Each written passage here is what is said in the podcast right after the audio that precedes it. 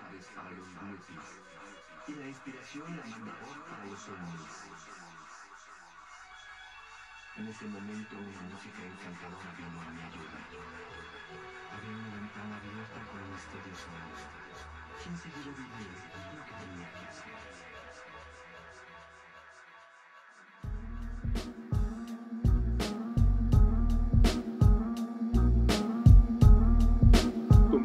momento para hablar de creatividad. ¿Es acaso que la creatividad pueda sustituir al talento? O más bien, esta misma puede ser considerada como un talento por sí sola. ¿Proviene esta de nuestros adentros o es un regalo de Bob? Esa repentina y espontánea lucidez es la que ha glorificado a un sinnúmero de personas como gente brillante, artística o imaginativa. ¿Son estos seres bendecidos? ¿Y qué hay de aquellos y aquellas a quien no ha llegado este don? ¿Es válido hacer una comparativa entre ambos? Mm, Quizá, pero la cuestión compleja es encontrar el parámetro para contrastarlos y ¿cuál es este? A mi parecer, el punto de encuentro más razonable entre ambos tipos de personas es la inteligencia. ¿Es esto una competencia?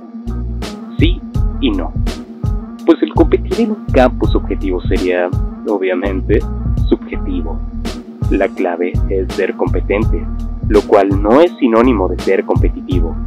Regresando al criterio de comparación, a nivel inteligencia, ¿existe alguna diferencia entre los iluminados por el don de Bo y la gente no creativa?